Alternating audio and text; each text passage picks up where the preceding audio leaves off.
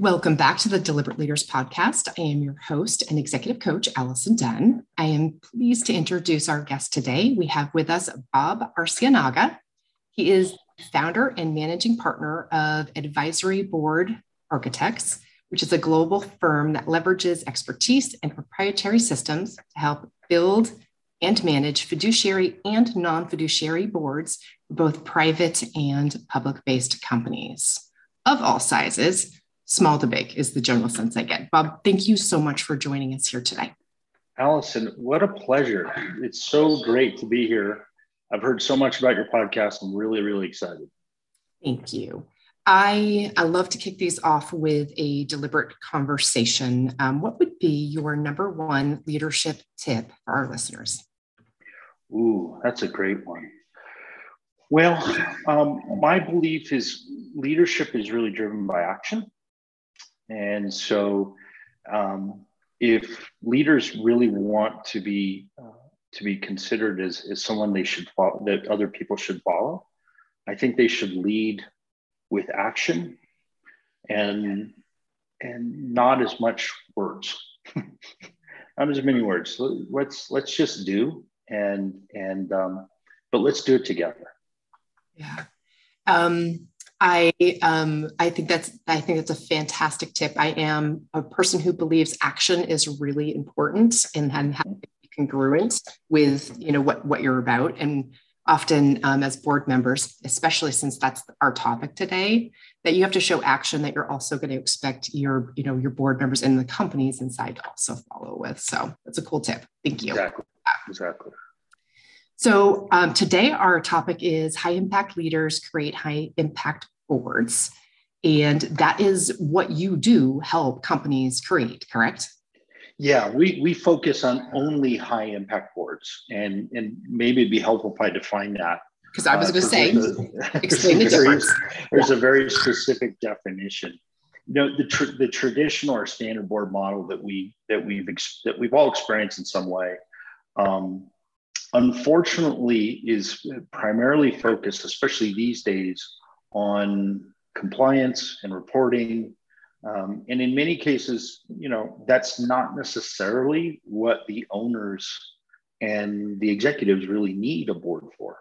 They want a board to collaborate with on their biggest pressing strategic issues and avoid the report out sessions that many boards tend to fall into uh, based on the traditional board model. So we built a whole a whole system and methodology backed up by our technology and our people that allows boards to move away from the traditional board processes and focus on a new paradigm of how boards should function in the future so that boards are actually providing the impact that most CEOs and owners really want from their boards. And by the way, what most board members really want to add value to, by the way.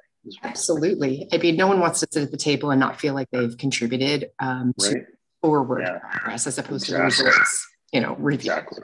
Exactly. Um, at, um, what is what is the size of which a company should decide to create a board? It's a it's kind of a loaded question. You know. so thank you for putting me on the spot. I appreciate that. Um, look, I think at first you need to define what kind of board do you want, right? Um, and if you if you have to have a board, uh, in many cases for fiduciary purposes, um, then then that's a certain way to go and you may need to have certain fiduciary protocols and those types of things. However, many privately held companies, and especially fast growing ones, um, they don't necessarily need to have independent board members in a fiduciary capacity. There's no re- rules or regulations usually that, that dictate that. So the only reason that a fast growing company would want to add independence in, in, in that type of setting, whether it's fiduciary or non fiduciary, uh, advisory board, non fiduciary. Um, the only reason you'd want to do that is if the in our in, in a high impact board model anyway is if the board members were going to help the team and the organization achieve their strategic initiatives faster than they would have otherwise. That's really the only reason, in my mind, in my world, where a board really creates that high impact and value that most owners want. Right. And who doesn't want that? Well, unfortunately, there's a lot of boards um, that are more of a have to because that's what's mandated. Um, that's not to say that they can't be fully optimized and, and create greater value, but there's always going to be a perception or at least a, a portion of the process that's got to be dedicated to things that may not create the most enterprise value as possible. Okay, so I think that that um, actually helped outline someone who may not have a board already, like the things that they would, you know, take into consideration, consider creating. And and and when it comes to creation, because you asked a good question, I think it's less around size, and it's more about mentality, right? Yes. Is the CEO or the owner open to understanding and listening to a group of outside experts that should be there to help them expand their business or accelerate their business model faster than they would have.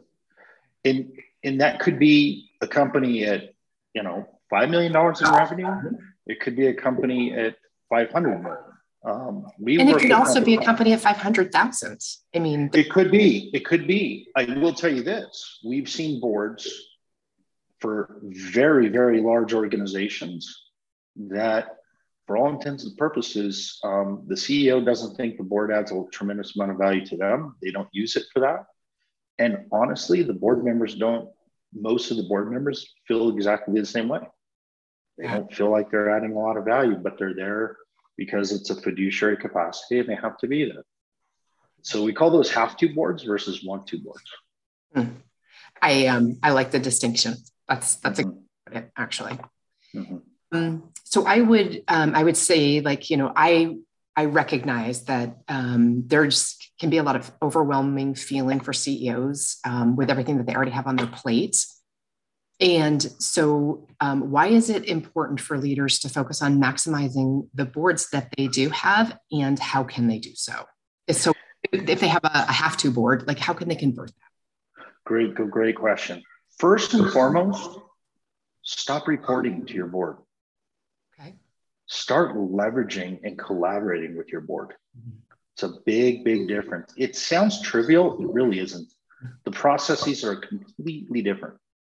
For example, in most in most board settings, the traditional board setting, um, which is changing, thankfully, um, not just because of what we do, but, but others has recognized this as well, is very much focused on um, putting a PowerPoint presentation together, sending it out to your board members, and then the CEO and the team presenting the information.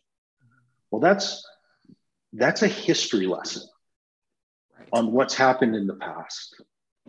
That's not focused. Now we're trying to explain it in such a way that hopefully we can have discussions about the future based on that information. But because of the reporting nature of it and the presentation nature of it, Unfortunately, we spend a lot of time rehashing things that are already known mm-hmm. rather than focusing on the things that we could really use the board and leverage the board for to help us think through what's next. What's the future hold? How can, instead of being historians, how can we be futurists on the board? Mm-hmm. Right? How can our discussions focus on the things that are going to drive the most enterprise value.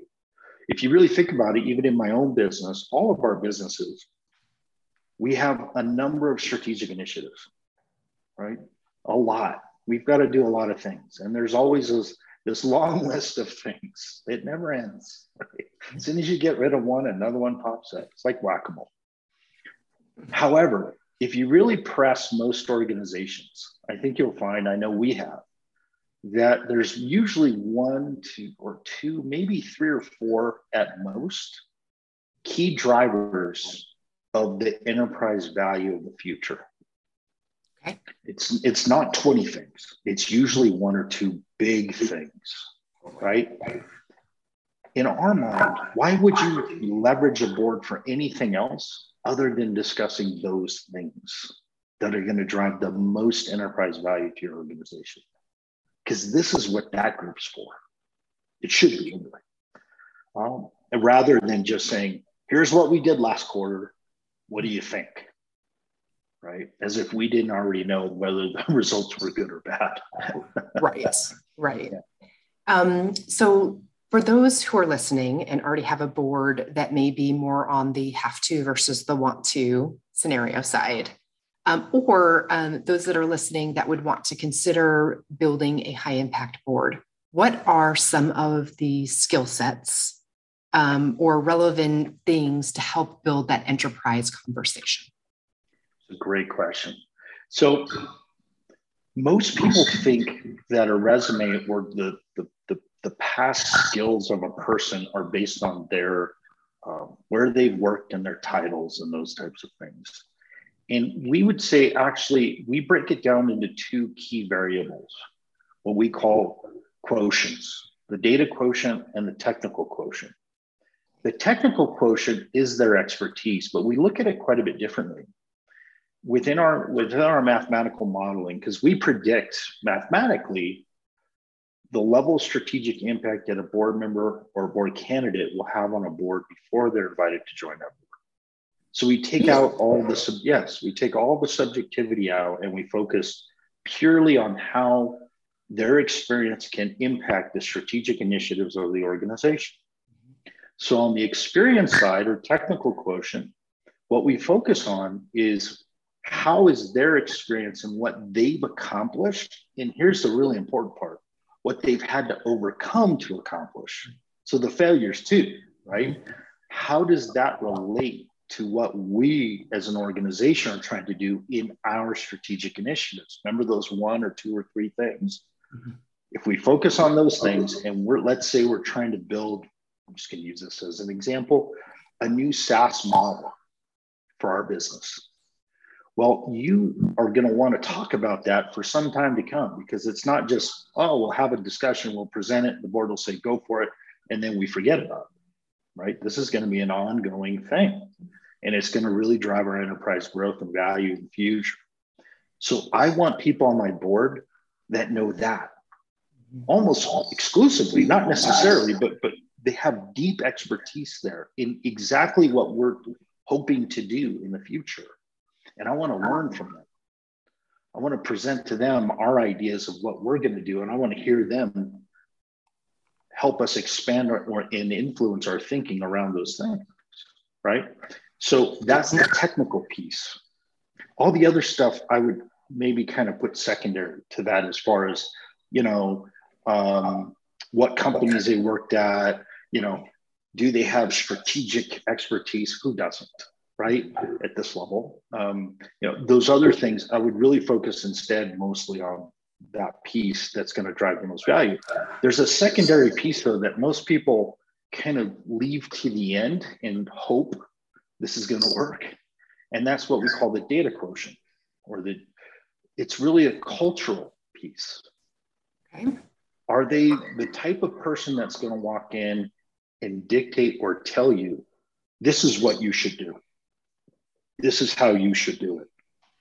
And you know, if you're not the CEO, the type of CEO, your team does not have the type of culture that responds in that manner.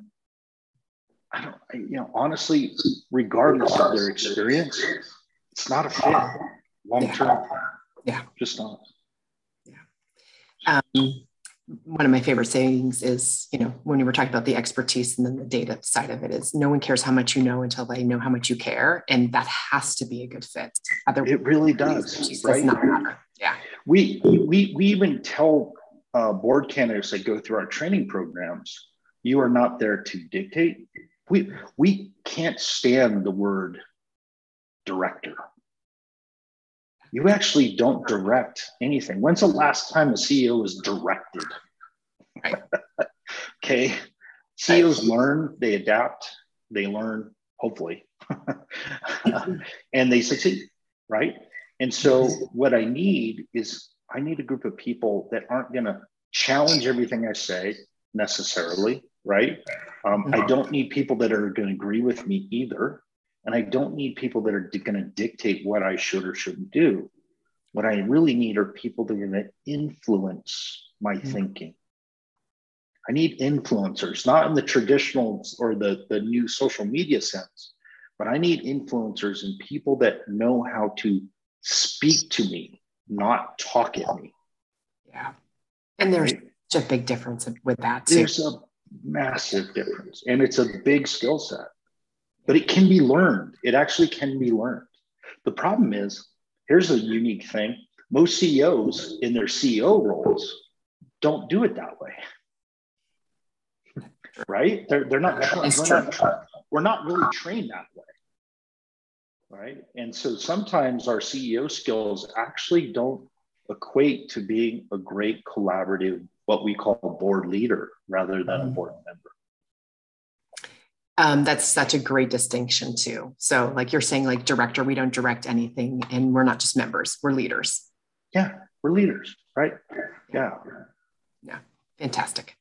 Um, I um, I would love to maybe have you share um, either you know from your business experience or those from maybe some of your clientele that you work with can you um, share an example or two of the enterprise type of solutions? I mean, I know you use software as a solution as an example, but some of the results you can expect from a high impact board, like, and how long does it take to get those types of results? So you mean transitioning a, a business model based on your based on your boards and yeah. That's a great yeah. question. Uh, I mean, I have a lot of stories I can share, but I always find it best to share uh, personal story of our own experience. Love it. Um, we we drink our own Kool Aid. We we have a board. I'm I'm like the the hair club for men guy. I'm I'm the founder and a client at the same time. Right? Not just I'm losing my hair, but, but both. And I'll tell you, our board has been instrumental in the growth of our business. I mean, instrumental. We would not be here now, maybe not ever, if it hadn't been for them.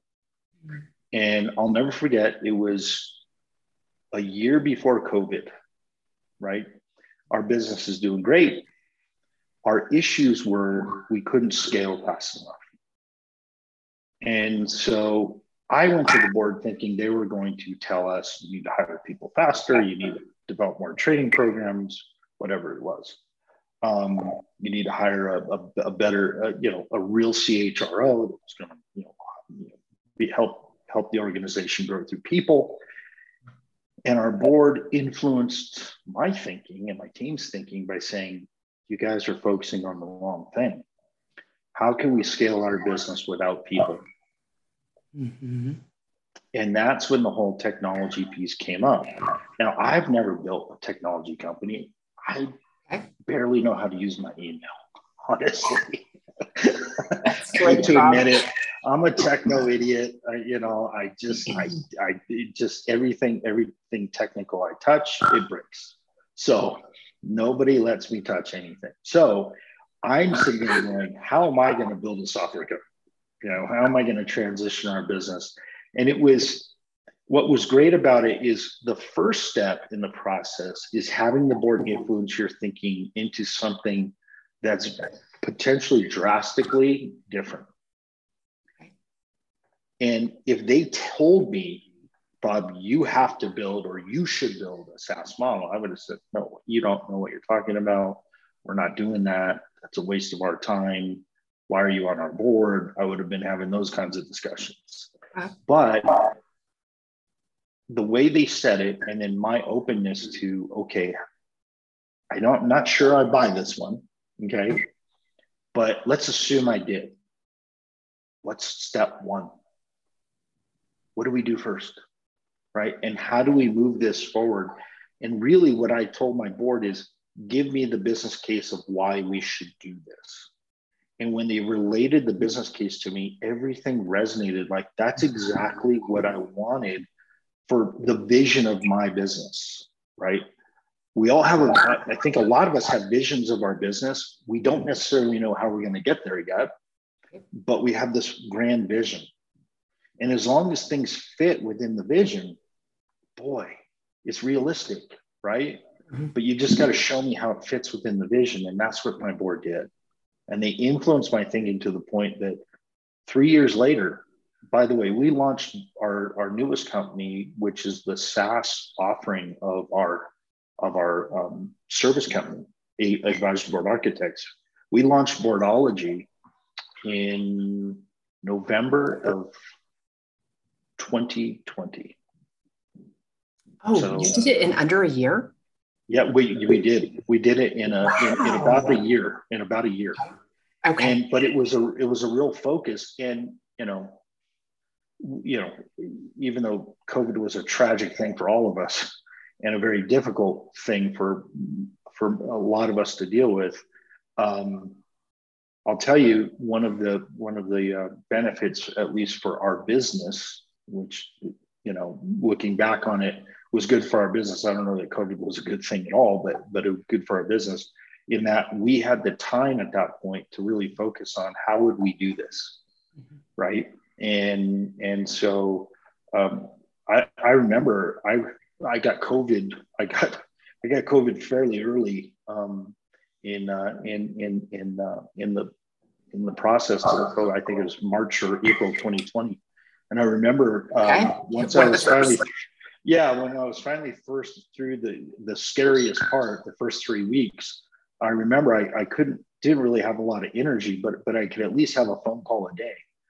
And all I was doing was talking to our different board members about how can how would this work? So we're now we're here. So how do we make how do we move this forward? And and all those resources started coming together, and my team was great. And they started helping you know helping put those things together. Next thing you know, we're building a software platform, which I had never envisioned. So um, you know, so your so your board um, had you identify. You were asking, how do we scale this? And they said, how do we scale it without people? which has yeah. been obviously even you know with the human capital crunch is the word I'm going to mm-hmm. had. Um, mm-hmm. You know what a brilliant uh, strategy, and you were able to yeah. get it off the ground in a year. That's impressive. Yeah, yeah, yeah, yeah. But it but it took a lot of going back and forth with the board, and it really did initially take that open mindedness to say, I need to look at this. I, may not agree with it initially. I may not even like the idea initially, but I need to look at it. And I need to look at it uh, from an inquisitive perspective, not from an opinionated perspective.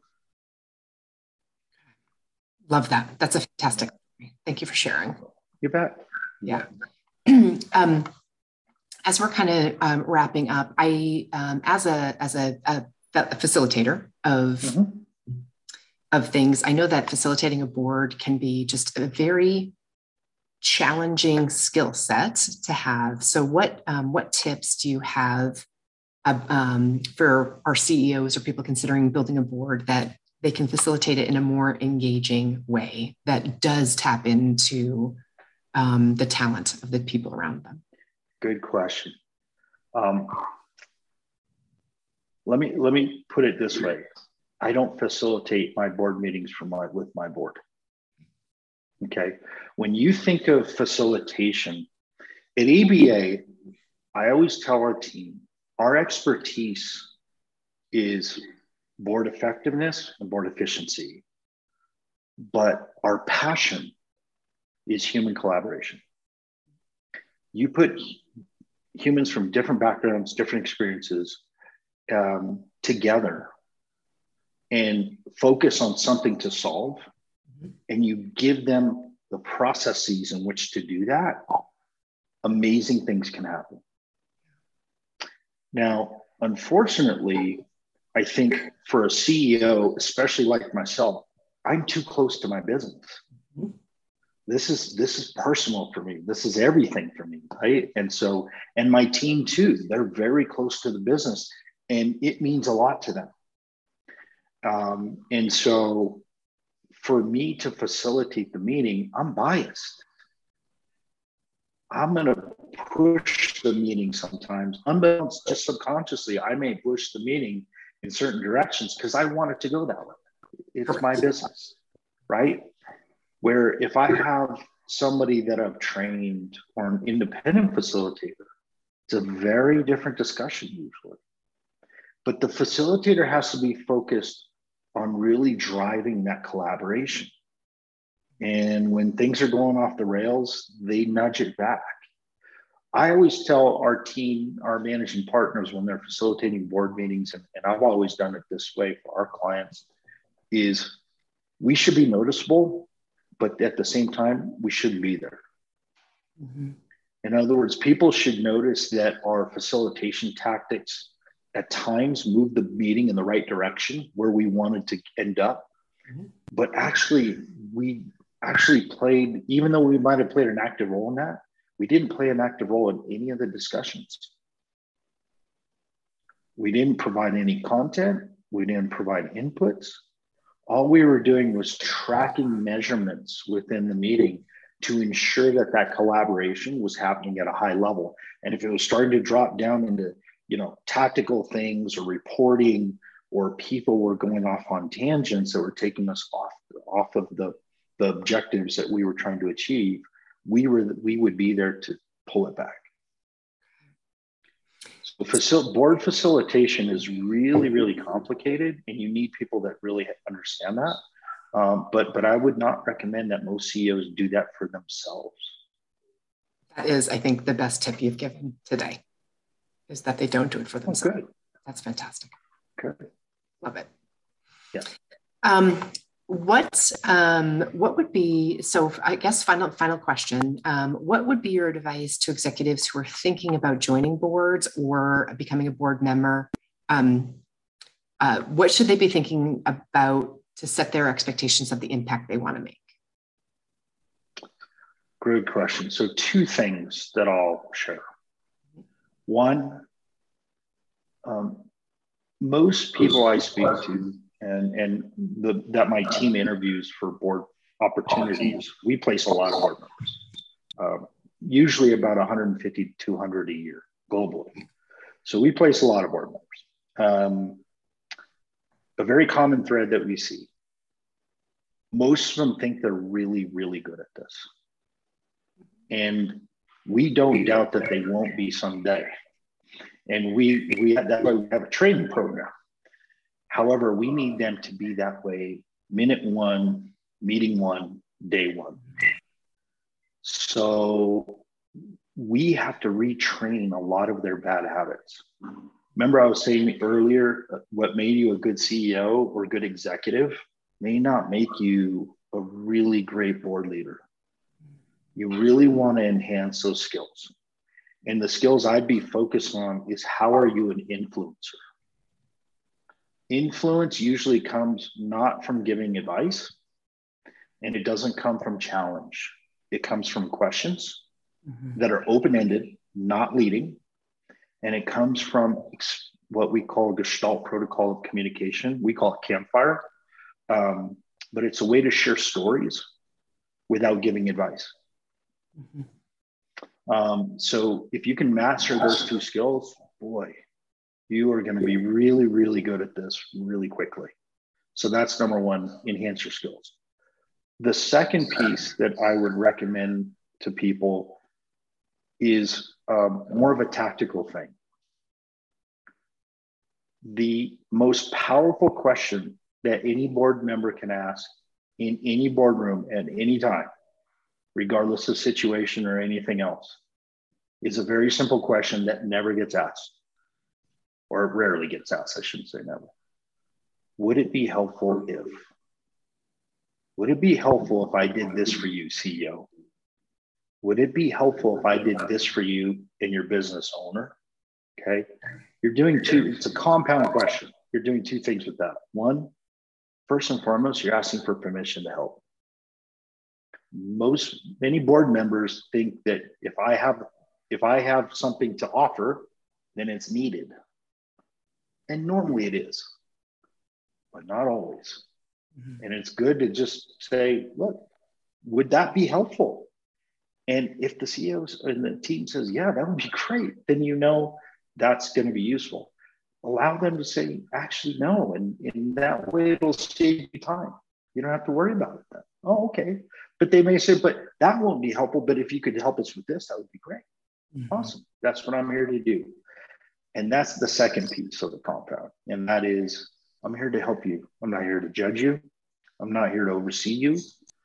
I'm not here to, to I'm not here to do anything but support you and the team getting to the goals that you want to get to faster. You'll become an instant board leader if you start doing those things. Great advice. So those are two those are two small ones. We, we got a whole list of them. yeah, that's that's fantastic. Um, I said last question, but I actually have one more question. I think um, when um, when someone's evaluating the number of people to have around the table, giving them guidance, is there like like a range that you believe is an ideal sweet spot for a board size? Yeah, two ways to answer that. One in general, okay, it's not our data, but it, but I would, and don't take my word for it. Go look for yourselves, and and and, and your listeners should go look for themselves in studies on human collaboration. Uh, most studies around human collaboration that I've seen, anyway, the data I've seen shows that at around nine to 10 human beings, mm-hmm. collaboration starts to fall very, very quickly. And it rapidly falls the greater you, the more people you, you add into the equation. Okay. It's, there's a lot of politics that start to come in and different, different things, I guess, from a, from human nature that start to derail collaboration rather than, than true collaboration that most organizations want. So if you include your team and your and your CEO and, and all these people, it doesn't leave a lot of room for independent board members, right? So um, so eight to ten is usually the magic number that you want in a boardroom. But even that, we recommend at least our data shows this is our data that you don't want more more than four to six independents that dominate the meeting. And when I say dominate, I really do mean dominate. We've seen the optimal board results from a board meeting.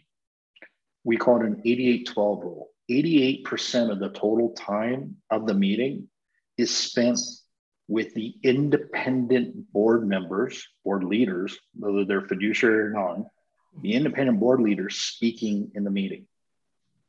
That means only 12% of the time, the CEO, the, the team, the owners, the non independents are speaking. Only 12%. So that, that's, that's the optimal number. it should be, yeah. It's, I think in, in, in a lot of the boards of sheets, it's reversed but that's the process because it's that report out mentality, right? Mm-hmm. But if you eliminate the report outs, then you can achieve 8812. Okay. It's achievable. Um, th- um, thank you so much for the guidance that you've provided today through this podcast. What um, what would be the best way for folks to either connect with you or find more information about your software as a solution or your advisory um, opportunities? Yeah, thank you. So advisory board architects with an s.com or boardology, boardology.com. Uh, those are our two our two companies. Uh, Boardology is the SaaS model, and, and ABA Advisory Board Architects is the is the full service model. So those are the two. I see your cat in the background. I'm going to type those in right now. And, and um, so she'll include those in the show notes. happy to happy to speak with with her. And and you can see we have videos and stuff that explain a little bit more about high impact boards and, and how awesome. they might might be beneficial to your business. Fantastic. Bob, I've thoroughly enjoyed our conversation today. Thank you so much for joining us. Allison, it was a real pleasure. I appreciate you.